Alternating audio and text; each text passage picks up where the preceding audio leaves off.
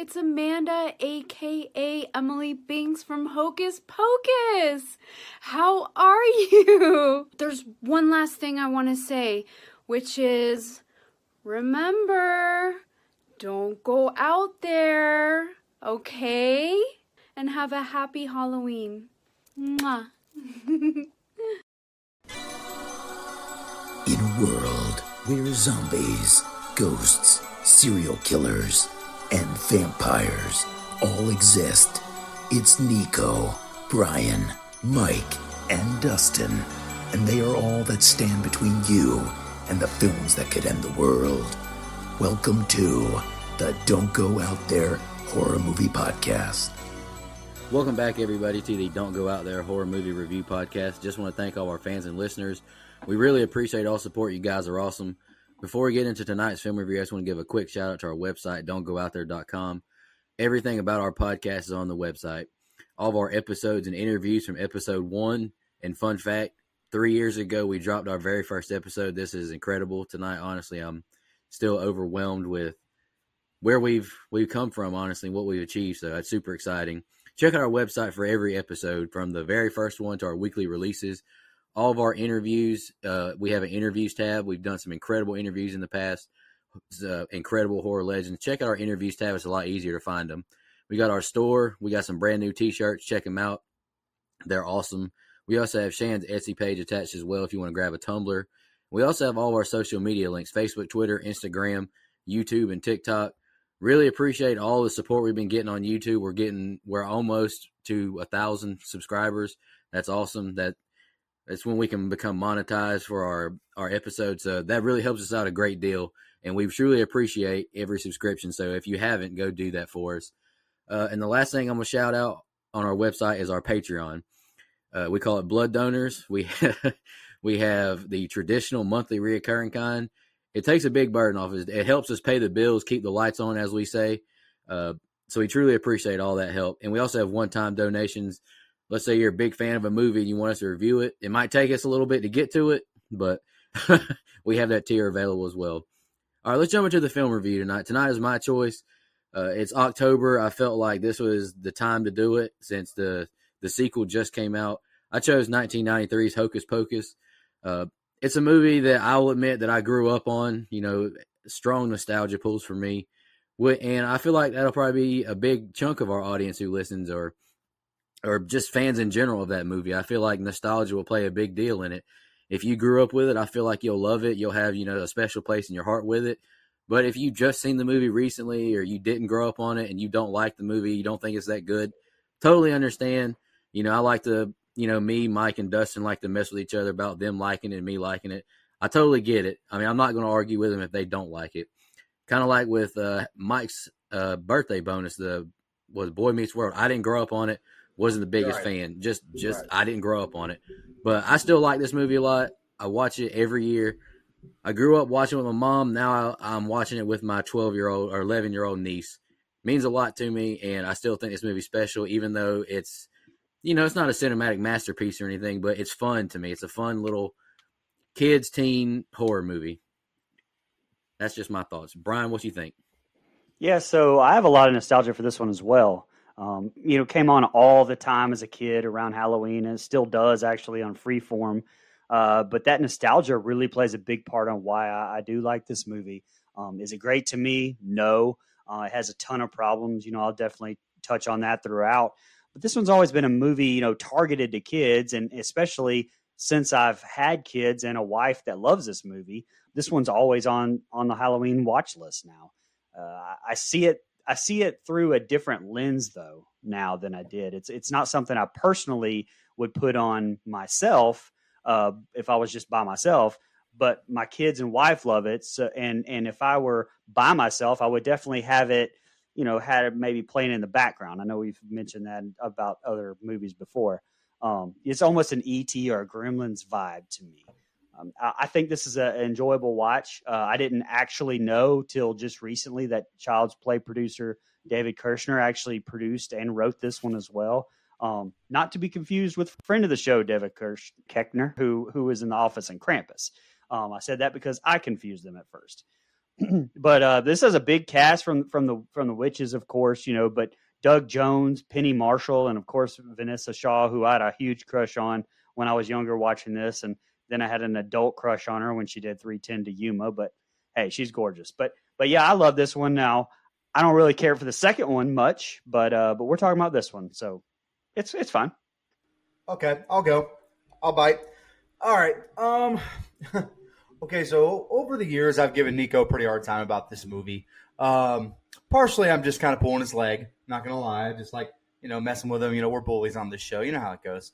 Um, and I like messing with my wife about this movie too because she loves it. Uh, and I kind of have an agreement where, okay, if I watch this movie once a year or twice a year, then you have to watch such and such, fill in the blank. And that's kind of how that goes. Um, now, that being said, I don't hate this movie, but I certainly don't enjoy this movie. Uh, partially because I didn't grow up on it like Nico did, or I have about zero nostalgia for it. It's not the Halloween kids movie I grew up on. That would be Halloween Town. So if you ask me if you if we flipped this and we were reviewing Halloween Town, I would have had the exact same opening statement that Nico had. So I get it. As far as just a movie that I can see through an adult eyes and I don't have kids, it's not for me. Uh, I think it's a little cheesy, a little hokey. It's fun in parts. Like there's, you know, some of the dialogue with the witches is fun. Um, it's not that the story is bad because I kind of like that vibe, and this does a great job of giving those Halloween vibes. But as far as just some of the stuff they they do and say, and the dance and singing numbers and all that stuff, it's just not my cup of tea. Uh, but I also didn't grow up on it. I will say the three witches I think are good. I, I think Bette Midler, Sarah Jessica Parker, Kathy Najimy do a good job. Um, the cast is fine. Like there's some pretty bad kid acting to me. I think the little sister is annoying. I know she's kind of the heart of the movie, but sorry for a bulk of the movie, I find her to be damn near un- unbearable. But uh, all that being said, I've got some pros, I've got some cons. I'm just kind of right in the middle with it. Like I, I can watch it without turning it off, but I would never purposefully put it on myself. So that's kind of where I'm at with it. Yeah, if you won't say it, I will. I do hate this movie. Um, it's just hard for me to watch it and judge it fairly as a 34 year old adult, adult because I'm not the target audience. I didn't like the movie as a kid. Like I saw it and I didn't hate it then, but it wasn't a movie I was like, "Ooh, I can't wait to watch it." You know, it was just like if it's on, it's on. I didn't, you know, didn't feel strongly one way or the other for it. Now, fast forward all these years later, like it's just it's very clearly made for kids um, it's just not my cup of tea. The witch, witches were way too over the top and caricature like in their uh, mannerisms and their voice and just their whole presentation. Um, they didn't come across as funny or charming to me. They came off as annoying, and and that's fine. It's just like I said. It's just I didn't. I don't have nostalgia, so when I'm watching it from a non nostalgic, it's like, man, this is not for a 34 year old adult to watch alone at home. Like, let's let's get this over with. But no hard feelings, no nothing personal. Oh no, I get that. Uh, any more opening yeah. thoughts where you just jump into the scene by scene? Yeah, I want to apologize ahead of time because I feel like I I'm going to say some negative things about a, a, about this movie that people like. Not not the, the the movie itself. I feel like there's some very famous lines of dialogue and decisions that I think a lot of our audience like, and I, I just don't. But I'm not. I don't. I don't hate the movie as much as I like to give Nico crap for, or my wife. Shout out to Catherine. Love you very much. Sorry you have to hear this, which you probably won't. So it's okay. and honestly, one of the biggest reasons I picked this is because the fun facts I have at the end of it. But uh, let's uh, let's jump into the scene by scene. The film starts with opening credits and title card as we see from a witch's point of view flying over like a body of water and trees. Thackeray wakes up as we see a witch run past his window. He calls for Emily. He goes outside and we hear a woman singing. He meets with Elijah and asks if he's seen Emily. They see the witches are conjuring and his sister being led to the woods. He sends Elijah to summon the others and he runs after her. He takes quite the stumble and finds the witch's house. The three witches circle Emily and Winifred detects someone outside. Oh, look, another glorious morning, makes me sick as she slams the window. She shakes the book up so they can continue their spell. Winifred reads off the spell to Mary as Thackeray climbs into the house. Winifred snaps on Sarah and Mary, who are throwing toes at each other. Mary gets a whiff of someone else, but they circle the cauldron and take some of the potion to Emily. Thackeray jumps down to take on the witches. He spills the potion on the floor and he goes to save Emily, but Winifred zaps him with her magic. We see Emily's life force leaving her and the witches breathe it in. The witches are younger and they celebrate. Thackeray calls them hags and Winifred calls for the book. Winifred casts a spell on him and he's made into a black cat to live forever. Their door is knocked on and their house surrounded by the townfolk. We now see the witches in the town to be hanged as Thackeray's father asks where is his son. They start to sing terribly and the book falls to the ground and opens. Winifred says a virgin will bring them back.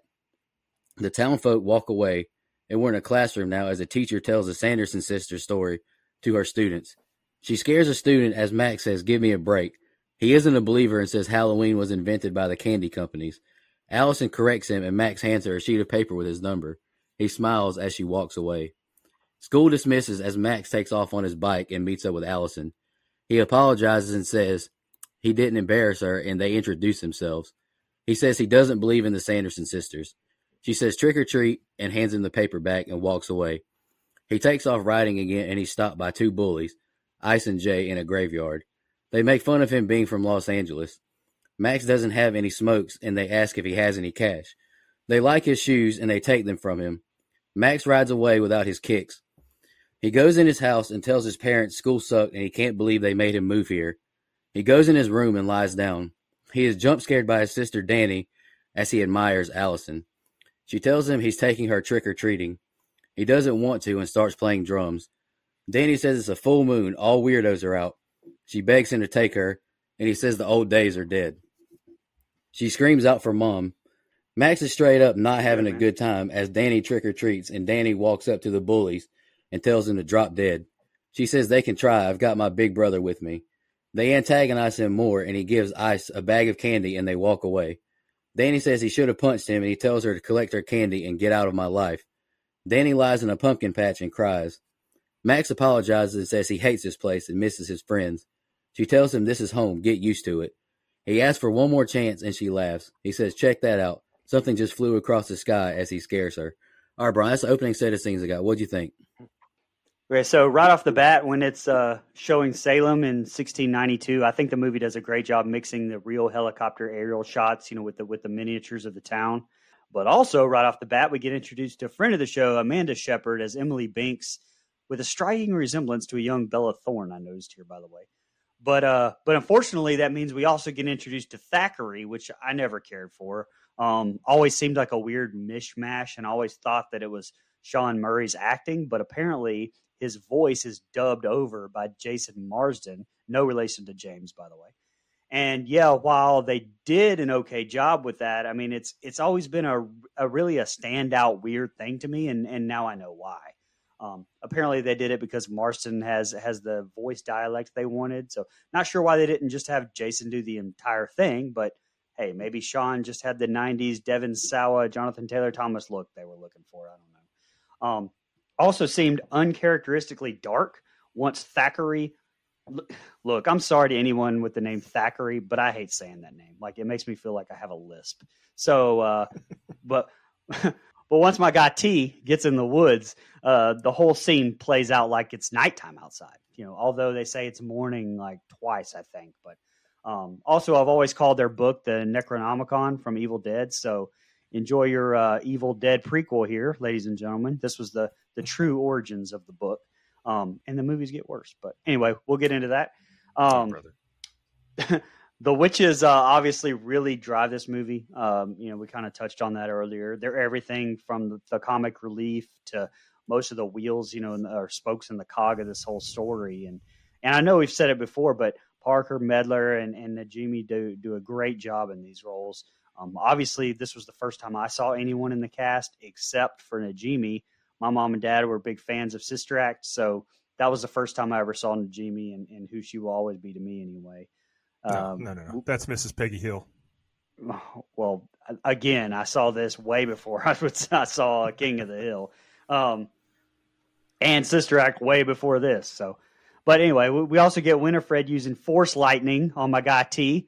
Uh, only Dustin here will understand that reference, but our non-sheltered fans will as well. Um, but good because he he's a waste. You know, I, I like him much better as a cat. And uh, she's friend of the show, but why are we just drinking witch's potion, Emily? I mean, come fuck on. Like you just she just get here, drink this, and she drank it. Uh, that's all I really had on this group of scenes. Besides, away you beast. I say that to my dog all the time to this day. You know, and I called the two bullies uh, Jay and Idiot Bob in my notes and said, uh, "Good thing Danny came out of the closet, or or not telling you know what old Max would have done." But anyway, never mind. Go ahead, Max. okay. Uh, one thing this set of scenes does well is the way it kind of looks and feels like Salem all those years ago, or as we know it. So it gets that weird, like old. You know, it's not like the Vitch or the Witch or whatever, but you know, it still has that same feel. That almost like the like one of the mo uh, uh, Fear Street movies in 1666. Like it's got that vibe, and I appreciate that. Um, I think some of the one-liners that the witches have here, Parker, Najimy, Midler, uh, like I think the, they do a good job going off of each other. I think there's some. I think they definitely all took some liberties. Uh, I think a lot of this probably wasn't in the script, especially Najimy, who's a legit comedian. So I think there's some stuff that's just you know off the top of their head, like you know very Will Ferrell and John C. Reilly style, where they were just kind of bantering back and forth, and that's some of that stuff stuck. And I think I can appreciate that stuff when I see it. Um, Dustin touched on something that I didn't in my opening because I was saving it for this set of scenes. Bette Midler's voice is fucking annoying in this movie. Uh, it's a big negative to me. It's trying too hard to sound like she's from back then, and I just it's so over the top and such a caricature of someone's voice. It just absolutely drives me crazy. Where I don't actually think it's as bad in the second one, probably because she's getting older and can't do it as over the top. But like she's just a little over the top with, with her voice. But the acting is fine. The facials are good. All that stuff. Really like that. I was just saying, I'm trying to think of a time in my entire life that I've ever heard Bette Midler speak besides in this movie. And I don't think that I ever have in my entire life. Isn't she on that talk show? This shows how out of touch I am. The View or the Talk or one of those. I don't know. I don't watch that. So well, that's not her real voice. That's why it's really annoying. Like I just don't think I don't think she does a very good job.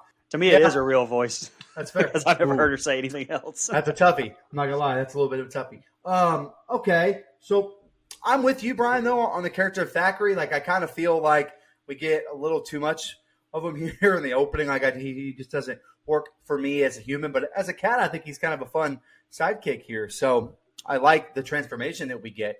Uh, I love this book. This book is half of the laughs that I get out of this movie because I think it's funny um, that it's a, a, book that winks. Uh, yeah, so I like I like everything that we get here. You know, as far as the setup, I may not like the the voices and some of the characters, but I think it's interesting. Obviously, that they get hung, you know, kind of hit on the Salem witch trials, uh, which is interesting considering the fact that none of that was true. But we are glamorizing it here in this movie, but that's okay. Uh, but uh, so jump to modern time, and I feel like, and maybe just because I I didn't grow up on this movie, but I feel like this new kid in town hates where he moved story is in so many movies from around this time. Like I, I just especially if you're a Disney Channel kid like I was, like that was every damn Disney Channel original movie that there was. New kid moves to town, hates that town, eventually ends up finding a girl that he likes into story. So like I feel like I've seen the movie before, and so I think that's always what kind of about uh, bothered me as I get older. Is like it's just like this is a story I've seen so many times. I don't feel like it brings anything fresh.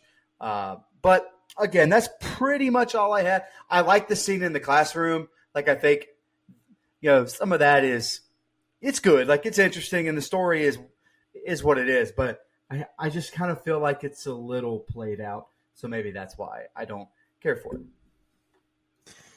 Yeah, um, the opening is fine for what it is. It sets the tone as a children's movie right away with the uh, the light, fun score that we get and the colorful smoke coming out of the chimney. I think it's green or purple, or it's very colorful smoke. Uh, whatever color it is. I can't remember.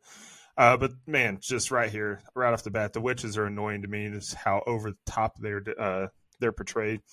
Um, the classroom scene was very odd to me because these kids in that classroom are way too damn old to have a teacher acting like that and telling that kind of story and dressing up as a witch. Like those kids, what like if I'm that age, I'm like, what the? F-? I'm how uh, how Max is. I'm like, what the fuck's going on here? What kind of school did I just move to? These kids are acting like you're in like fourth grade, and we're supposed to be seventh, eighth, something like that. Um, so that was kind of weird to me. Uh, then uh, I like how we get just the cool kid from California moves in and he just stands up out of his seat and gives a girl his number during class. Like the bell hadn't rang. He's like, fuck it, call me sometime. Bold strategy. I like it.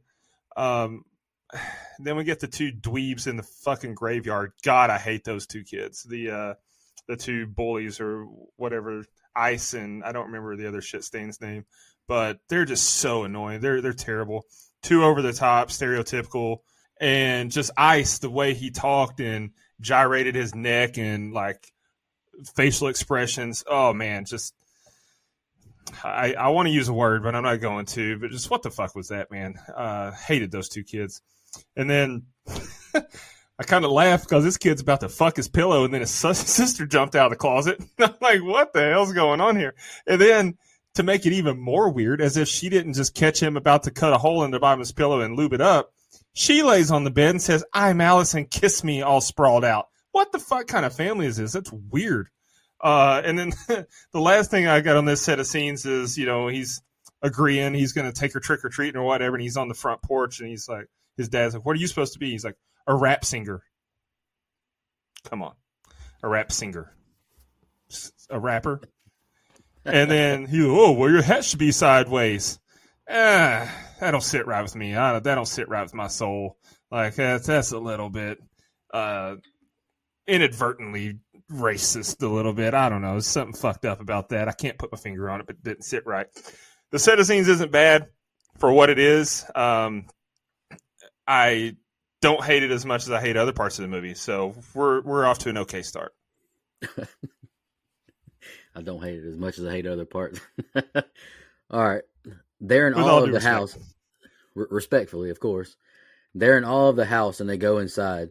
It's Allison's house. Danny and Max take a bunch of candy as Allison walks down the stairs. She gives Max some cider and she says this party is boring. Allison says she loves Danny's costume and she tells her Max loves her yabos. Allison loves witches and Max says, Why don't we go to the Sanderson house? Make a believer out of me. Allison goes a change and Danny says she's not going. She's scared. He begs her for this favor. The three take off to the house and enter the private property. They go into the house and cough from so much dust. Max finds a lighter as Allison flips a light switch. A POV shot of Thackeray watches them from outside. Allison tells Max that's the black flame candle. It's made from the, the fat of a hanged man. He says, let's light it and meet the old broads. Thackeray jumps on Max and Danny says, we've had our fun, let's go. It's just a bunch of hocus pocus as he lights the candle. The light bulbs shatter and the floorboards shake as a green light emerges. The candles begin to ignite and the fire ignites under the cauldron. The witches march into the house laughing. Winifred asks who lit the black flame candle. She wakes up Book and says, I missed you. Mary says she smells children. She sniffs around describing her describing her age. Danny stands up saying she thought her sisters would never come back and that she lit the candle. She tells him it's 1993. They've been gone for 300 years. Time flies when you're dead, and they all laugh, but Danny laughs a little too long, and they tell her to stay for supper. She goes to run away, and Max says, Let's let go of my little sister. Winifred zaps him into the wall, and Allison grabs the broom and a pan and bashes Mary. Danny hits Winifred and Sarah with her trick or treating bag, and Thackeray jumps on Winifred. Max puts the lighter on underneath the sprinkler, calling it the burning rain of death. The sisters panic and hide under shelter as Max slips and Thackeray reveals he can talk. Get the spell book. Max takes the book and runs out the house and joins Allison and Danny. Winifred tells them it's just water, and they chase after the boy. They think concrete is a black river. A fire truck drives past them, and they panic and run away. Thackeray leads them to a graveyard, calling it a hallowed ground that witches can't step foot here. Thackeray shows them Billy Butcherson's grave. Winifred poisoned him after she caught him cheating on her with Sarah. Winifred says the magic that brought us back only lasts for tonight. She says they must find the book to brew the potion to live forever. Thackeray tells them his story and he says he won't fail again. Max says, Let's torch the book. He tries to light it on fire, but it's protected by magic. The sisters are above them on their brooms. It's just a bunch of hocus pocus. Allison fights him off, but Thackeray jumps on the book. Max grabs the book and they take off running. Winifred brings Billy Butcherson back to life and they take off running again. Max grabs a limb and knocks Billy's head off. He hides in the Salem crypt with the others. And Bink says he's hunted mice here for years. All right, Brian, this next set of scenes I got. What'd you think? Um, so I didn't say it the last set of scenes, but the opposite of Mike, I, I like the character of Danny. Um, I think Thora Birch did a great job of making the little sister seem realistic. And, you know, while they won't be quite as close in age, I can see a lot of my son and daughter in, the, in their relationship, which brother sister relationship, which is why I like, like I said, I view this movie a little bit differently now that I have kids. Um, there's something else that this movie does that I'm not sure where I saw it a long time ago, but now you know watching it, I mean it's it's sat with me a long time, and it's absolutely true. Uh, this movie takes that whole age old like Disney trope and flips it. Like Allison is the Prince Charming, while while Max is the the usual uh, trope of a Disney princess, like the damsel in distress. Um, you know, Allison does most of the rescuing in the movie. Uh, she does a lot of the same st- or a lot of the stuff that's you know usually bookmarked for the for the male lead in the Disney cartoons. You know, at least up to this point anyway. I know a lot has changed in the past 29 years since this movie came out, but but that's an interesting way to look at this movie if you haven't seen it before. Um, the whole tussle with the witches, you know, when they first come back, is definitely a lot a lot cheesier now.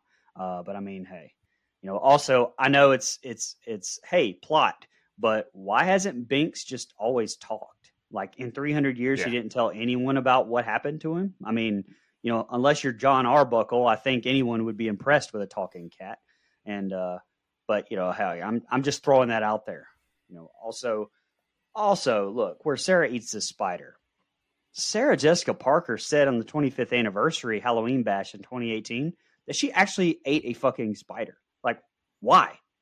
Number one, that's fucking gross. But number two, this is a movie set. Like they could have just given you a gummy spider. Just what? Like to me, like why? Why are you? Why are you eating live spiders? I don't know. Anyway, ugly people do ugly things, man. Oh wow! Sorry, Jessica Parker. I just canceled your your guest appearance on the show. Um, I got nothing for that. All right, the, the other nitpick I had here is, is Winifred mocking Max and, and the rest of them by saying it's just a bunch of hocus pocus.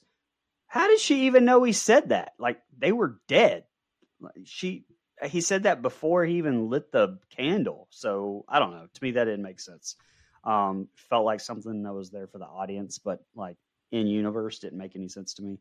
Um, but hey, we get introduced to my favorite character in the whole movie, my man Billy uh, the legend Doug Jones himself. I only wish he had a bigger role in this one. Uh, Jones has been in so much throughout the years. I mean, but you know what he's most recently from? Star Trek. Go ahead, Mike. What the hell is Star Trek? Oh, sorry. Anyway, um, nerd. Uh, all right. So this scene in Allison's house is funny to me because I this looks like the worst party ever that her parents are having. Like this looks like someone decided it was 1776. And is that something I missed? Like, did they touch on that? Like, why everyone's dressed in powdered wigs? Like, I don't. I guess they're trying to. I don't know what they're trying to do, but it looks like a really boring party. And if I were Allison, I would have gone with Max as well. Like uh, Max and Danny, take me anywhere but being here. So uh, I will say. I think they're trying to over empathize or emphasize like it's a rich costume party. I think they're just trying to over get that. Across. I could get down with that being the reason. Okay, that at least makes it have some weight. So because otherwise everyone's just dressed the same, and I can't stand it. Like I no anyway. Because uh, it's supposed to be Halloween costume party, and I feel like everyone dressed like George Washington's kind of stupid. But um, I'll say this: one of the scenes I really like in this film is this one where we get the the rebirth or the you know the the second coming of the Sanderson sisters. Like I think this is a really good scene. Um, the you know as soon as they as soon as they enter their old house, the candle is lit. I think everything after that is really, really good. Um, while I find these three annoying at times, there's some really funny stuff here. Uh, I, you know, some of the physical stuff, the the you know the water coming down and the sisters being scared of it, like that's funny. Like I think some of that is good. Um, I don't one of as much as I love Kathy Najimy, I love me some Peggy Hill. I don't really like Peggy; she's the worst character in the show, but Kathy does a great job. And one of my least favorite lines from this whole movie is the "I smell children" thing. It's really weird when I, it's like really over the top, and I just don't like her voice when she says that. Which that sounds like a nitpick, I know, but when it just, ah, it always bugs me. Uh, but I actually like when her when or Jessica Parker eats that spider. Like I think it's it's the one funny thing because they kind of try to make her character the ditzy blonde, and while it works in certain areas, it doesn't work for me otherwise. And they kind of okay. I I've seen this movie 10, 12 times in my life. How were is is there is the only reason they can get into the graveyard because they can fly over it? Is that my understanding? Because they mentioned the fact that you can't that they can't get in there, and then they're in there. like I is that the if that's the reason then that then okay. But I that wasn't ever really explained to my knowledge, or I yeah. just missed it, one or the other. Because I looked for it this time while while taking some notes on it, and I'm like, I okay, you just told me they couldn't get in there, now they're in there, so whatever. Um, it's the hollowed ground thing. I think they just can't touch the ground. Is what I'm okay. Getting. So they it's didn't talk like about the, it, but they didn't talk about it. You're right. So it's kind of like the, the salt a little bit, but at least they talk about the salt. Like that makes sense to me. That's that okay, cool, fine. But I, I also, as much as I love this line from Bette Midler, the you know the Hocus Pocus, uh, how did she hear him say? Like, how did she hear him say that? I don't understand that. Like, I, that, that doesn't do anything to me. Last thing I really have on this set of scenes is I like this back and forth between uh, Bette, Bette Midler and the book. Like, I think their quote unquote relationship is fun. Like, it's a fun through line throughout the movie, and it kind of it's too much in the second movie to me, but uh, in this movie, I think it's just enough. So I enjoy that part. All in all, this this set of scenes is just a mixed bag for me, but I really like the reveal of the Sanderson sisters. Yeah, um, so I like getting reintroduced to the cat here. Like it's a nice callback to the open. We see what's happened to him after all these years, and then we hear Hocus Pocus. It's always fun when movies include the title in the uh, in the movie itself. Like that happened uh, a couple times recently with I think uh, Urban Legend, of course, said it, and Shutter Island. So it's always fun when movies include the uh, the name of the movie in the script. That's fun. But um, so when he lights the candle, isn't that little girl a little young to know what a virgin is? Like I didn't know at that age. She's I did. Thank you, WWF. Well, I mean, I grew up watching wrestling too, but shit, as like seven years old, you knew what a virgin, you knew what fucking was at seven years old. Very cheesy and over the top special effects, like when they uh, come back alive, uh, and the the green lightning that she's shooting, like that's very bad special effects. But it's it's kind of like expected of a, of a kids movie though, so I give it a pass because you want it to be uh, friendly looking, not scary looking, and colorful, so it keeps uh, holds kids' attention. I get it. Um, but this dumbass had no problem jumping from the rafters and landed on his feet like he was fucking Jean-Claude Van Damme, but he takes one step and falls. The fuck is going on here? Um, God, that that pissed me off so bad. I forgot about that through all these years. I probably haven't seen this movie in 25 years, but um, so the cat can talk. I had that too. So why the fuck didn't he tell his parents, "Hey, mom and dad, don't don't cry for me. I'm just a cat now. I'm Salem from Sabrina the Teenage Witch." There you go. And then not only that, his voice didn't change in 300 years. He still sounded like a prepubescent boy. The fuck is this? But it's it's okay. I can forgive that part too. I, re- I did read online that apparently uh, part of the spell was that uh, when they died, he couldn't talk, but when the candle was lit, they came back to life and he got his voice. But that was never but that was never confirmed. Like that was a uh, fan rumor, and oh. everything I read said that no one from the cast or crew ever confirmed that to be the case. That's just an assumption. So if we're making that assumption, I guess it makes sense, but I still don't like.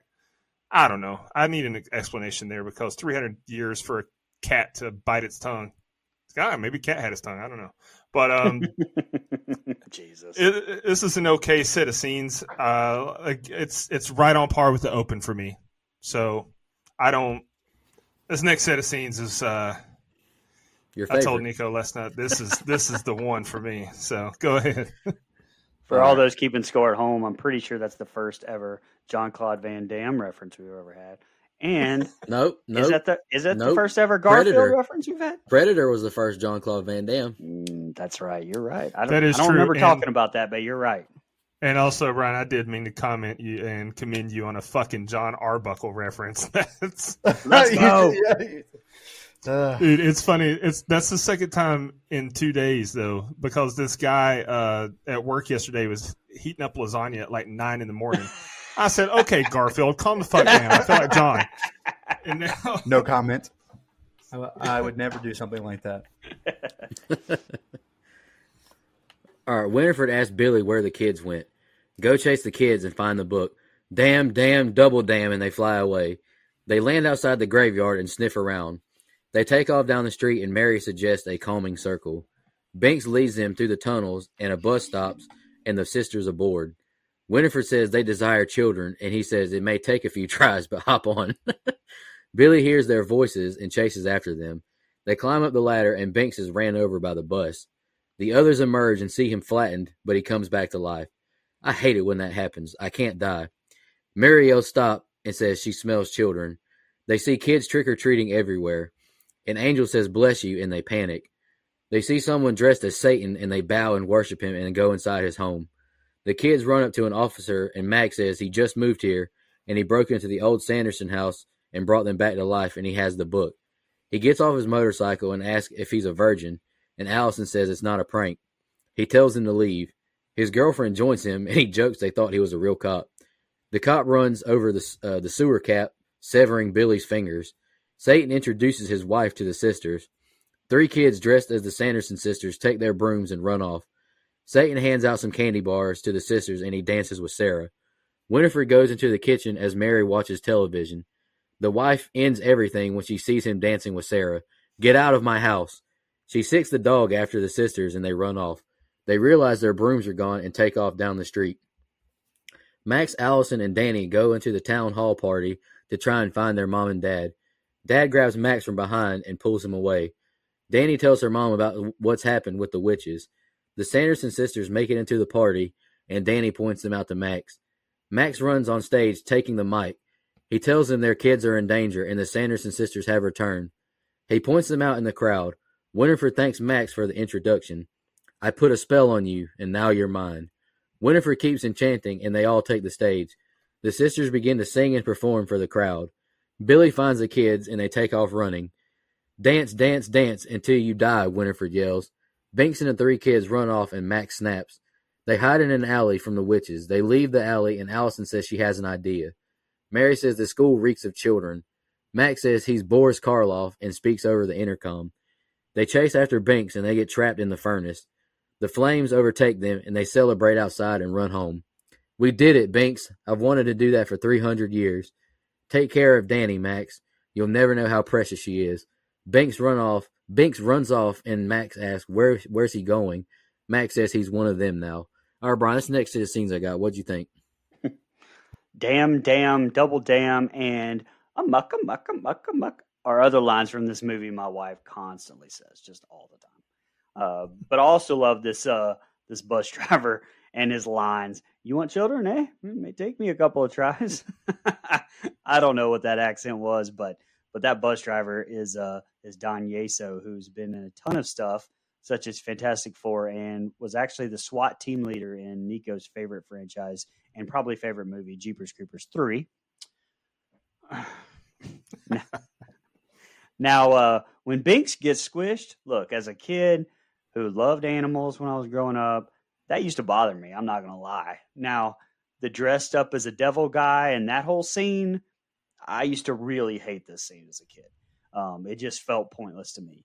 Um, and it was, but the fact that now I know that it's Garry Marshall and Laverne herself, Penny Marshall, I do appreciate it a lot more than I did. Um, Rest Also- peace to the goat, the legend, Penny Marshall.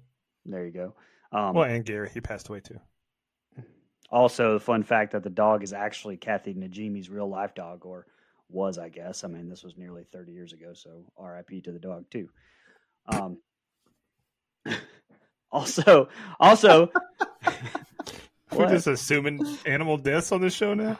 come on, it was 30 years ago. That dog, that dog's not setting world records here. Um, anyway, also, since I watched this as a kid, I've always wanted to be invited to a Halloween party like this. So, can somebody please have a party like this and invite me? Um, so I can be Dadcula. Look, that was fucking classic. I love that joke. God damn it, bro. that was that was a classic joke. Um, but another example of if Binx would have just fucking talked here, it would have saved a lot of trouble. Like you know, but uh, but two things: the skeleton band members of Cobra Kai here, pretty damn good, and of course this is uh, Bette Midler singing. And look, second best song in the movie, great tune. I liked it. It didn't take me out of it. Um, oh, lastly, just the plot here. Why did the Sanderson sisters even know how to get to the school at all? Like I never understood that. Um, how they even knew that the people were in the school. Uh, regardless, though, the Hansel and Gretel reference wasn't lost on me there, Disney.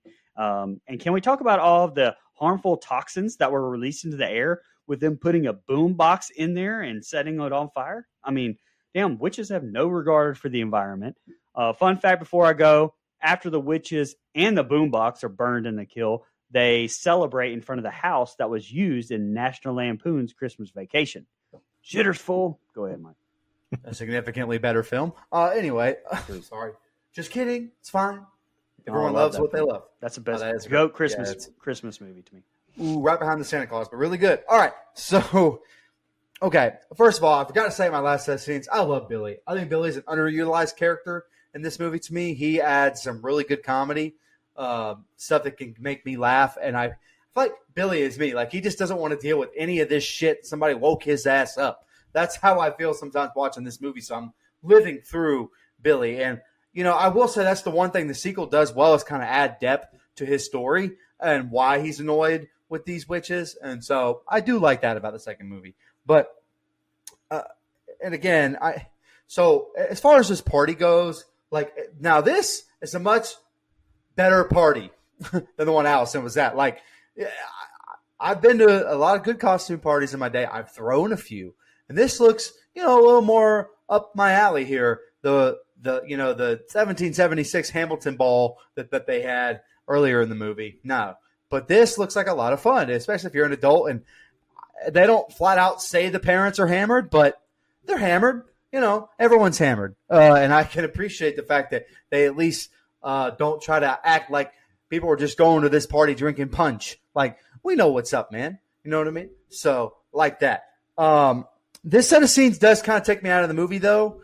One because I feel like it kind of drags out the story. I feel like we could get in to a little bit more of, of the end. But this song, as much as I love this song, I put a spell on you. The original. I hate this version. It takes me completely out of the movie. I think it's too over the top. It's so hokey. Uh, and I just now I completely understand if you grew up on it, and that's by the way, this is a lot of people's version of this song. Like th- this version right here. I- I mean, I, I hear it in the store up here in South Carolina now, even though there are people up here in South Carolina that think this movie's satanic and they won't show their kids, but that's a different story for a different day. But I do hear this version in the stores up here. So, you know, good on that. But it takes me out of the movie. I don't like it. Uh, it goes on way too long. And the uh, musical number just right here, just kind of let Bette Midler do her thing, which, okay, that's fine, whatever. But it kind of felt like hogging some screen time that I just wasn't here for. So, all in all, a pretty mixed bag again on this set of scenes. Yeah, bag. That's what I wanted to put my head in and suffocate myself when I was watching this set of scenes. Um, I just don't have much on it. I, you know, I did laugh when they're telling the quote unquote cop about what happened, and she goes, "Annie's a virgin." It's like, God dang, man, this movie had a fucking virgin quota. They say the word virgin in this movie like an unbelievable amount of times. I, would say it's at least ten times. It's crazy. Um, it did make me laugh here though. And then, funny enough, that douchebag could have gotten serious trouble because it's not illegal to dress up as a cop for Halloween, but it is illegal to not tell people that you're not a cop. Uh, that's impersonating an officer of the law, brother. But and then you mentioned the the Marshalls cameo. Shout out to Penny Marshall, um, A League of Their Own, forever uh, endeared to baseball movie fans everywhere. Um, yes. And I agree with you, Brian. It was really pointless, but knowing who it is is like I appreciated it as an adult. This that's now. one of the few things. Yeah, but um, as far as overall storylines, like God, okay, what's the point? But uh, yeah, I, I mean that's really that's really all I got. I, I, like seeing them get trapped in the furnace and burn up. Um, wish it would have ended there, to be honest. So I'll let you go ahead, Nico. They go into Max's house and they call for their parents, but no one's home. Binx says, You're going to turn me into one of those fat, contented house cats, aren't you? Danny nods off to sleep as Allison and Max snuggle. The sisters make it out the furnace. I want my book, Winifred says. Jay and Ice are TPing houses, and Ice says he doesn't feel good. The sisters approach them, and they're the wrong boys. Why was I cursed with such stupid sisters? Ernie calls them ugly, and we see them trapped in cages. Remember, Winnie, remember. Winifred names off the ingredients of the potion, but she panics when she can't remember. Sarah spins the boys around, and Winifred calls out for the book from the window. The book awakes, and Allison says, My parents are going to kill me. She says, Poor Binx, and Max says, We owe him a lot. They say to look through the book to find a reverse spell. They open the book, and it emits a beam of light giving away its whereabouts. Mary consoles Winnie and takes her to the window so she can say goodbye. She sees the light and says, We fly. They grab some brooms, mops, and vacuums and take off. Allison finds that a circle of salt will protect them. Binx jumps on the book, closing it, saying nothing good could come from it. Allison, Allison says something doesn't feel right, and she'd feel safer if they had salt. Max finds a container of salt, and they almost share a kiss as they hear a ruckus upstairs. They go into the room and see the book is gone. They remove the cover and find Sarah. They use the book to attack Max, and Allison spreads salt all over the room. The sisters fly away with the book and Danny. Allison checks on Max, and Winifred has Sarah sing to entice the children. We see the children all walking towards her singing. Max yells for them to not listen, but it doesn't work. Allison says the candle only works for tonight unless they eat children. The witches land and make the potion. Sarah says the children are coming. Sarah and Mary antagonize Ice and Jay. Danny calls them all ugly. Winifred says she dies first. Binx tells her not to drink the potion. Max barges in saying prepare to die. They shine the car's lights into the house and the witches fall over. Max unties Danny and grabs Binx. He also takes back his shoes and knocks over the potion. They load up in the truck and drive away. Damn that boy, he tricked us again. The candle's almost out and Winifred collects enough potion for one child. Winifred says she wants the one rat child who called her ugly.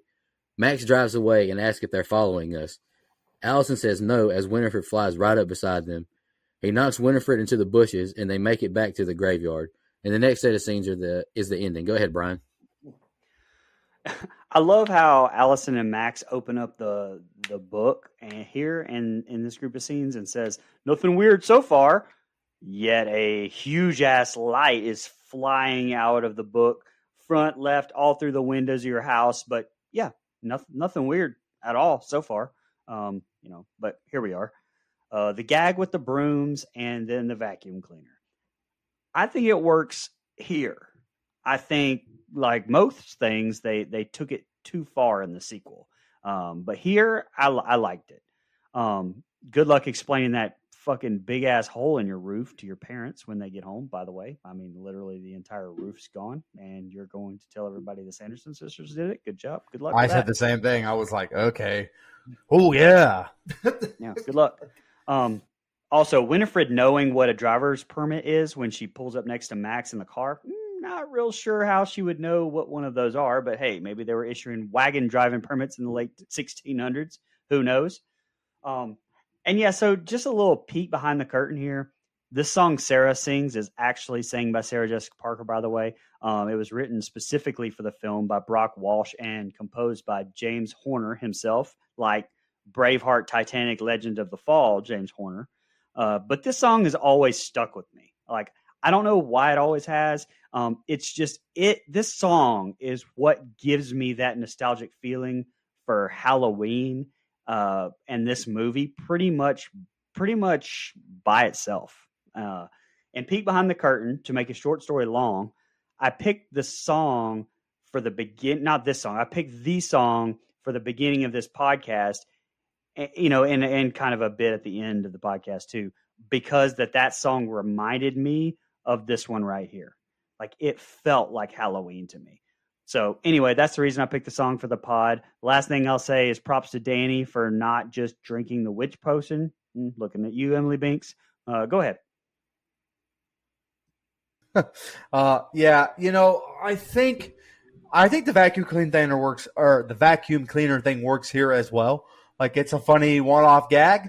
Uh, and I said the same thing about the roof or the ceiling or whatever. That like, hey man, good luck with all that.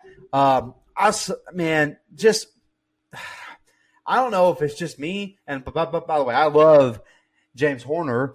Uh, obviously, as a Titanic super fan, I think he does a great job doing a lot of music. I do not like this song by Sarah Jessica Parker. Um, now that could be her voice that I don't like, and maybe that's just what it is. And I hate to be critical of anyone's singing voice because it's not like mine is, you know, like Angels. But I do think it just doesn't work for me. I feel like it lasts too long. Uh, it's not as, now. It's not as annoying as the as I put a spell on you. It's just not. But I just I don't know. I don't like. But I like the music of the song. I don't like the lyrics and the singing of the song. If that makes sense. Like I just it doesn't work for me, quite frankly. Um, and man, it it really got hard here for me every time I watch this movie because I every time I watch this movie and we, and we get to this part, I'm kind of like, we're dragging this out. There's some funny stuff where Max is driving, and like I'm kind of wondering, like, huh, all of a sudden you can drive. That that was interesting. I mean, I guess I can't nitpick too much because I don't criticize Michael Myers for being able to drive in 1978, so can't be too uh, nitpicky with that, I guess. But uh, yeah, all in all, there's some good humor that I like here, and I like that Danny is smarter than Emily Binx, like you said. But uh, I'm just kind of at this point, I'm ready to get the finale, which I do enjoy. I do enjoy the next set of scenes more than the the rest of the film. So uh, that's pretty much all I had. Yeah. Um, go to sleep, Danny. That was like my biggest takeaway. Go to sleep, Danny. Let your brother get it in so he can stop being taunted for being a virgin. Like, oh, I'm, brother, I said the same thing. Oh my god. If I'm him, I'm like, yeah, go to sleep, little girl. I might even help her go. I might go get some Benadryl out of the cabinet. But um, I'm not advocating for drugging little kids, but you know, sometimes love wins. Um, if I opened a book and it started glowing like that, I'm definitely closing it immediately. Like what the fuck? Yeah, like you said, no. Oh, doesn't seem like anything's happening. What? It looks right. like a fucking Power Ranger is trying to transport out of that book. What the fuck is that? Um, and then here we go again with the damn witches being so annoying, like just way over the top. I literally hate them. Um, we get a good, we actually get a good jump scare, a very well done jump scare here when they're uh, walking into the bedroom. He pulls back the covers and uh, bam, you know, it's a witch under there. I like that. That was probably the best thing about the movie to me. Um, but overall, it's just I'm ready. This set of scenes was definitely better than the last set of scenes. We get some shit happening, moving and shaking, and we're moving towards a conclusion here. You know, we've got a kidnapping and happening and all that. So I'm just ready to go home, though. All right, guys, here's the ending. They run into Billy, and Max has Danny and Allison run off. Winifred tells Billy to kill Max. He cuts his stitches open and calls her a wench. You buck-toothed, mop-riding firefly from hell. I've waited centuries to say that. He waves her off, and he and Max walk away from her. Max stops him, saying he's a good zombie. Danny gets into a grave as Billy says she'll be safe in there. Allison surrounds the tomb with salt. Winifred flies up on Max and she calls him a pest and grabs the baseball bat from him, tossing it. Allison throws salt at Sarah, and Billy tells Winifred to go to hell. I've been there, it's quite lovely and she flies into him, kicking his head off. Danny grabs his head and gives it back to him. Winifred grabs Danny and tries to force the potion into her mouth. Binx knocks the potion out of her hand, and Max catches it and drinks it. Now you have no choice. You have to take me. Winifred calls him a fool for giving up his life for his sister. She grabs him and flies into the air and begins to breathe in his life force. Danny, Allison, and Billy grab the vacuum cord, stopping Mara, Mary, and Sarah flies over to help. They let go, and the two sisters are launched. Max and Winifred fall to the ground below. Winifred crawls to Max and tries to breathe in more of his life force, but the sun rises and she turns into stone as she calls for the book. Sarah and Mary's body disappears into dust, and the Winifred statue explodes. Danny thanks Max for saving her life. I love you, jerk face, and they hug. Billy gets back in his grave to go back to sleep. They thank him as he falls backwards. Danny calls for Binx, and she finds him and begins to cry when they realize he's dead. Wake up, Binx, wake up. Binx' spirit walks up and says, The witches are dead, my soul is free. They hold hands, and she thanks him for setting his soul free. Emily calls for Thackery, and he says, I'll always be with you to, to Danny as Thackery and Emily walk away. Thackery jokes he had to wait 300 years for a virgin to light the candle. Max hugs Danny, and we see the party goers stumble out of the town hall. The two bullies are still in the cages, singing "Row, row, row your boat" as the book as the book's eye opens. I put a spell on you plays as the end credits roll. All right, Brian, that was uh, that was the ending. What do you think? Yeah, it was fine. Like the first little nitpick thing I had was I was wondering why Winifred turned to stone and the others exploded first before they turned to stone. But I yeah. think talking to Mike earlier, you know, I must be because she was standing on the hollow ground. Maybe that's the only thing I can really think of. Uh, even though, like like Dustin brought up earlier, it's not discussed at all or really explained. So it's just maybe an assumption, but you know, I don't know. Um, and actually, a little fun fact about that: there's actually seven statues that were were made of Bette Midler for that scene in which she we you know turns into stone. And uh, one of the statues, along with Winnie's spell book, is housed at the Planet Hollywood restaurant, Orlando, Florida. I've seen that. Um, and just man, again, Doug Jones is just fantastic. And the last thing I, I, will say about this ending is just a little fun fact about Doug Jones apparently uh, during that same 20th anniversary screening that Sarah Jessica Parker, uh, quoted earlier, um, Doug Jones revealed that the moths came out of his mouth, or the moths that came out of his mouth at the end are actually real and not CGI. What the fuck are these people doing with what? What? what? Anyway, in a 2018 interview with Bloody Disgusting, makeup and special effects designer Tony Gardner said that the uh, that uh uh, Jones wore a mouth rig in a latex pocket attached to dentures that blocked off, you know, Jones' throat from to make the moths come out when he opened his mouth. And there was a small hole in the very back of the pocket so that Doug could cough some air through it. Um, an animal wrangler. Yeah. It's a dental dam. Yeah, it sounds like that's exactly what it was, actually, to be honest. but an animal Sorry. wrangler would place several moths in the pocket with tweezers. Then the stitches would be glued shut, and we'd run out of frame so so that they could get to the shot as fast as possible. Said Gardner. So that's fucking insane. But anyway, that's how they pulled that off. Um, that's all I had really on the ending. It was it was fun. Okay. Um, yeah. So uh, I like how he pulls a, or the salt's pulled out of the Nike duffel bag and then his Nike shoes got a close up earlier in the movie. I wonder if Nike was a sponsor. That's a very good product placement there from uh, Nike. But um, we get some pretty outlandish stuff here with the uncorked vial just dropped and it's tumbling through the air, not a single drop was spilled though. Okay. Um, we get some more pretty bad special effects as he's hanging off the groom off, off the broom there. I mean, I, you could forgive it, but it's you got to nitpick it if you're me because that's what I'm looking for in this movie is nitpicks. Um, and then, yep, cannot go home yet. We got we haven't met our virgin quota yet. Up oh, there it is. Got one last virgin comment as he's walking towards the sunrise. Like this, this has to be in the record book for the most times the word virgin is spoken in a rated PG movie. But um, overall, though, the, the ending was what it was. I, we get a good feel good ending, which is to be expected. Obviously, we weren't going to get a sad ending in a kids movie. Um, we get a nice send off with the cat or the boy, the cat becoming a boy again or ghost, whatever, and reuniting with his sister. Um, everything, all is well. All is well that ends well. Okay, I'm I'm happy it's over. Respectfully. You saying ghost just reminded me of Casper. Is is it Devon Sauer Sawa that's in Casper, like as the as the kid? So it almost Yeah, seemed like pretty it had sure. this exact same feel to it here at the end. Anyway, Yeah. Good call. All right, guys, let's jump into our social media comments and questions. Uh, we'll jump over to Twitter first, and this makes me feel even better about the pick. Sean Irwin said, "Guess you really do have to do the good and the bad." LOL. So I'll just assume that he doesn't like it, and I'll assume that uh, that Bri- that Dustin's just wrong then if, if Sean agrees with him. Okay. Respectfully, respectfully. All right, let's jump over to Facebook now. My classmate that I graduated with, Dustin Baxley, commented, "Family favorite, and it's a Halloween tradition."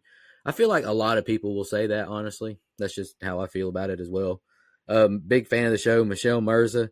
Love this movie. Watch it every year around Halloween. Hell yeah! And then Kevin Potoff commented, "Great movie. I can't complain about this one." Dang, I got Kevin What? Potoff on this. That's incredible. All right, jump over to Instagram now. Jackson's mommy disappointed commented. in Kevin. Jackson's mommy commented, "This movie has the best setting ever with the heart emoji and the hands up." Heck yeah, I agree. Jay Hambrick, eighty-eight, such a great movie. I love the story and the atmosphere. I wish they would have made a sequel a year or two after it came out instead of twenty-nine years later. I can see that, you know, but I like. I mean, I enjoyed Hocus Pocus too. Uh, Elbow Dot Tyler commented, "Maybe you could learn to breathe through your nose with the skull emoji." Then he says, My only nitpick, the inconsistency of the witch's ability to find the kids in the book. In the first half, it seems like they can magically track wherever they are, but near the end, all of a sudden, they can't find them until Max opens the book. I remember watching this on VHS as a kid. No Halloween would be complete without it. It is but water. Mmm, most refreshing. And the last one we have is from whiskey.coffee.time. And it actually is touching on what you've been bringing up, Dustin. Would like to hear your thoughts on the multiple references during this film to Max's virginity. Also, was that scream early on by Thora Birch not goat tier with a goat emoji? Uh, I thought the whole virgin thing was a little weird. They brought it up so much. Yeah, like saying it once or twice, sure, because like, it makes sense that a virgin would have to light it. You you get that, but damn, man, They brought it up a Yeah. lot. it was almost like Disney was trying to overcompensate because they were like, "Hey, look, we're not making a cartoon." I don't. Yeah, I don't look how Well, it's rated PG. groundbreaking we are. Exactly. yeah, it's Uh, rated PG. But to though. them, I it's probably guarantee- R. I guarantee that that caused a lot of uncomfortable conversations between parents and kids, though, Probably. because this this movie's geared towards kids, and if they're like seven, eight years old, watches, mommy, what's a virgin? You, you little nerd. That's how that's handled. I can't wait to hear your dad, Dustin. It's going to be amazing. Yeah, I'll meet my kids one day when I'm ready. Yeah, he probably already is. All right, guys. Let's jump into fun facts. Uh, I don't have any from IMDb. I just got a couple from Talk Scary to Me uh, co uh, co-host Miss Danielle Harris. This is from her very first episode of their podcast, and I thought this was really interesting. And this is going to be some groundbreaking stuff. But fun fact: Danielle Harris lost her virginity to Omri Katz, the uh, actor who played Max in this movie. What the fuck? We And know fun way too much about people. And and fun fact number two, he broke up with Danielle Harris because he cheated on her with Vinessa Shaw on Hocus Pocus. Jesus That's the kind of fun facts I'm bringing. I'm not All saying right. I understand, but Mm, yeah, I'm not saying I condone, but I do understand. I only have two. Uh, Max has a skateboard featuring Pinhead from Hellraiser, and Mm-hmm. uh, the role of Max Dennison was originally offered to Leonardo DiCaprio. So he turned it down to be appear in What's Eating Gilbert Grape. Gee, I wonder if that was a fruitful decision by him. Notice I said fruitful because grapes Fruitful. are fruit. Um, I got a few here. Uh, first of all, Thora Birch, who obviously played Danny in this film. Uh, she was also in the 2005 movie Slingshot alongside David Arquette. Boom, brought that oldie back. Um, and then this was just something I noticed that uh, was very enter- entertaining to me. We've now covered movies that have featured Bill Dauterive, who's Stephen Root. Uh, he was in Get Out. Octavio, Danny Trejo, he was in The Devil's Rejects, From Dusk Till Dawn, Halloween 07, Anaconda, and Three from Hell. Tilly Hill, Beth Grant, she was in Donnie Darko and Child's Play 2. Con Uh, Con Phone, Toby Huss, he was in Halloween 2018. Joseph Gribble, who is Breckin Meyer, who was in The Craft. And now Peggy Hill, who's Kathy Najimy in this movie. That's a lot of wow. characters from King of the Hill that have been in movies that we've covered. And we also, when we get to the Forever Purge, whether we do that movie alone, which we will because I like it, but um, also 31 for 31, Forever Purge is included. John Redcorn, that's Jonathan Joss. Uh, also Lucky from King of the Hill. That's Tom Petty himself. He was on the soundtrack for Silence of the Lambs. So King of the Hill wow. and King of the Hill and Don't Go Out There is like a match made in heaven there. Wow. And then of course uh, the late great Brittany Murphy. She's Luann and King of the Hill. There's several movies of hers that we could cover one day, but anyway, we'll we'll get off that one. Um, Disney bought the script for this movie in 1984, but then sat on the project for eight years. The original title was Disney's Halloween House and was supposed to be much darker and scarier. Would have liked to see that darker and scarier. Um, I guarantee I would have appreciated it more as a 34 year old man. Um, Jennifer Lopez auditioned for the role of Sarah Sanderson. Wow. I wish she would have got it. She's much more oh. pleasant to look at, oh. respectfully. Um, and then the last thing I've got is there was a kid wearing a Michael Myers mask in this movie uh, in a clown suit in front of the Devil's house there. So that's I do appreciate that that you know that alongside the Pinhead skateboard, like there's some nods to horror movies. Definitely appreciate it. All right, and uh, Money Mike dropped off, so I'll do the budget real quick. According to IMDb, the estimated budget is $28 million. The opening weekend had $8,125,471 bucks, and the worldwide gross was $45,395,069. And I'm sure it's made a bunch more because it comes on Disney every damn year, so I'm sure it's made plenty of money. All right, guys. Uh, y'all ready to jump into our favorite? I don't know if you pick kills or not, but I didn't really pick anything. Y'all ready to jump into our rating? Sure. Yeah, let me. You want me to read Mike's first? Yeah, go ahead and read Mike's first. Yo, stupid internet acting up again. Just wanted to say about the ending. I enjoyed it. Favorite part of the film. It hits you with the hits you in the feels, and it does a good job with the turning Winifred into stone. Okay, so all in all, the movie's just okay to me. It's fun for what it is. It's just not my personal cup of tea. Call me sometime. Her, her. The witches are at times unbearable, and the voices annoy me, but they're still iconic characters, and I can't deny that. Plot is good enough. Just a little too basic and cheesy for me to ever watch it on my own. If you love this movie, keep on loving it. I know I'm in the minority. I give this movie a flat six. Call me sometime. Call me sometime. Call me sometime. Dog, I just had my eyes closed and I thought Mike rejoined us. That was incredible. Same. Same. Impeccable. Dustin, you want to go uh, ahead and shit on it real quick? Yeah. yeah, let's go ahead. Let's go ahead. Um, yeah, like I said, I just, this movie's just not made for me. I don't think that when they were making this movie, they said, ooh, let's make a movie that a 34 year old single guy is going to like to watch by himself. um, and that's that's that's fair.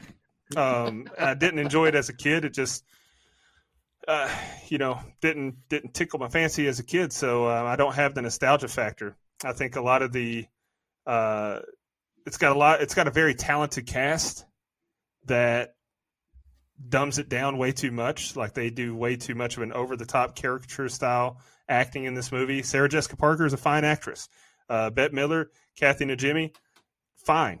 But they just not fine in this like the way that they're it's not them it's the way that they were directed. So i just don't really appreciate it. I do have a favorite kill and least favorite kill. Uh, favorite kill was all the witches because i literally hate them.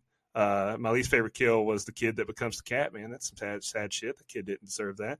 But um overall though I won't watch this movie again unless uh, I'm with a girl and she's like, "Ooh, we got to watch Hocus Pocus," and I'm going to be trying to hocus her pocus, if you know what I'm saying and uh, I will give this movie a flat two.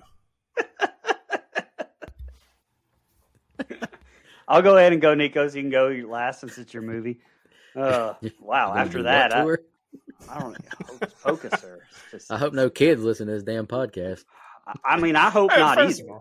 Yeah, if kids are listening to this, then those parents are uh, questionable at best, man. We we say some foul shit on this, particularly me. I'm sorry.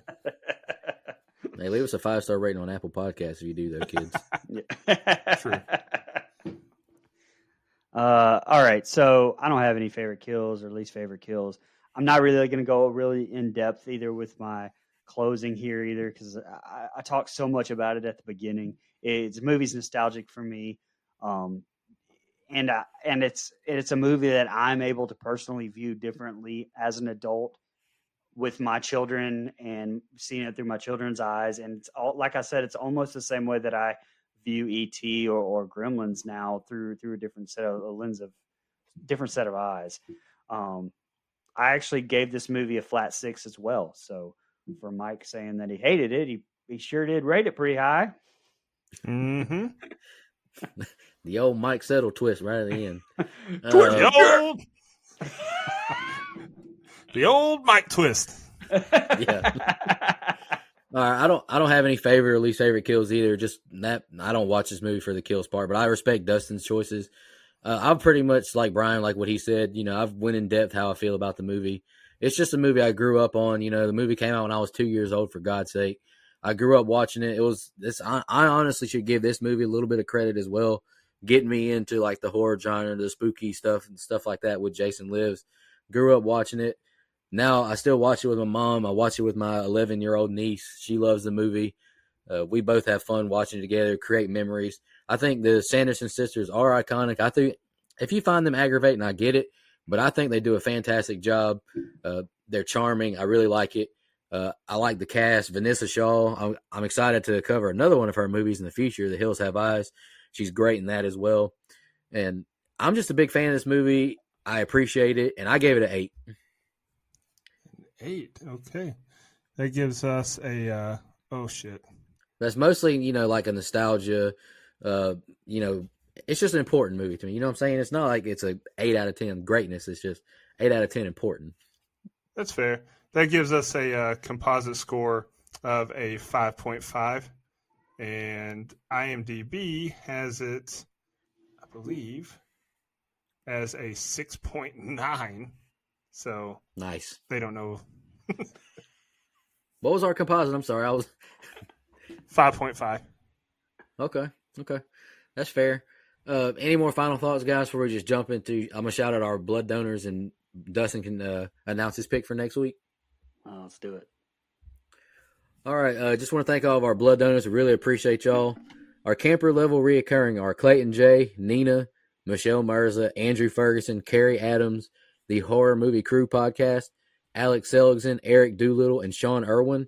Our camp counselor reoccurring are Hunter Nelson, Dennis Kennedy, Edwin Hernandez Gunn, Joe Swinford, Jennifer Davis from the Too Close to Home podcast, Heather Smith, Kylie Denise, all the way from Australia, Adrian Aiello, Jake Hambrick, the Legion podcast, and a new blood donor, a good friend of mine, Clay Moore.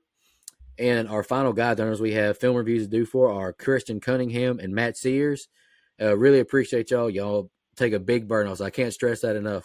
Yes. Making this podcast is not free. And before Dustin announces his pick, I just want to apologize for my voice being weak. I might have a little little virus kicking in. I hope not. But before we get to next week's pick, the movie that everyone's been blowing up my DMs about us reviewing, we will be reviewing Halloween Ends next. And uh, you'll definitely want to tune into that one because uh, all four of us have a lot to say. Uh, but Dustin, announce your pick for next week, brother. Yeah, yeah, yeah. My pick for next week, uh, you know, I, I was kind of half serious about picking this at first, but then when you picked Hocus Pocus, I was like, fuck it, full send. We're going to do kids' movies two weeks in a row.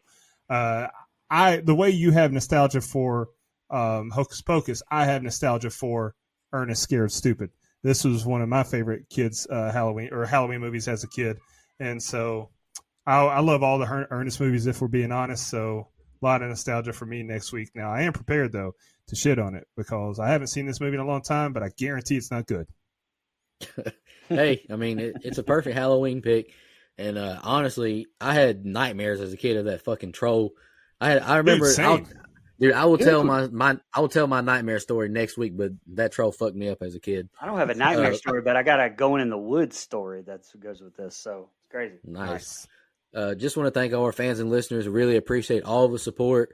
Uh, this is October 19th. Sorry for dating the episode, Brian, but it's pretty, it's a special date to me. I'm sure it is to you now and Mike, Dustin, you know, former co host Drew. We did our first, we dropped our first episode of Nightmare on Elm Street three years ago today. And we have gotten to do so many cool things, interview some legends. Yeah. You know, we have fans from all over the world messaging us, telling us how important this show is to them, how it got them out of a dark place. They blow up my DMs asking, when's the next show dropping? When are y'all reviewing this movie? That means a lot to me. You know, I mean, I, I really appreciate that. That, you know, just four regular guys are, you know, just having fun and y'all think so highly of it. So I just hope y'all know that I truly appreciate it and it doesn't get old to me. And I just want to say that it's just a bunch of hocus pocus. Y'all have a good one. Just want to remind everybody.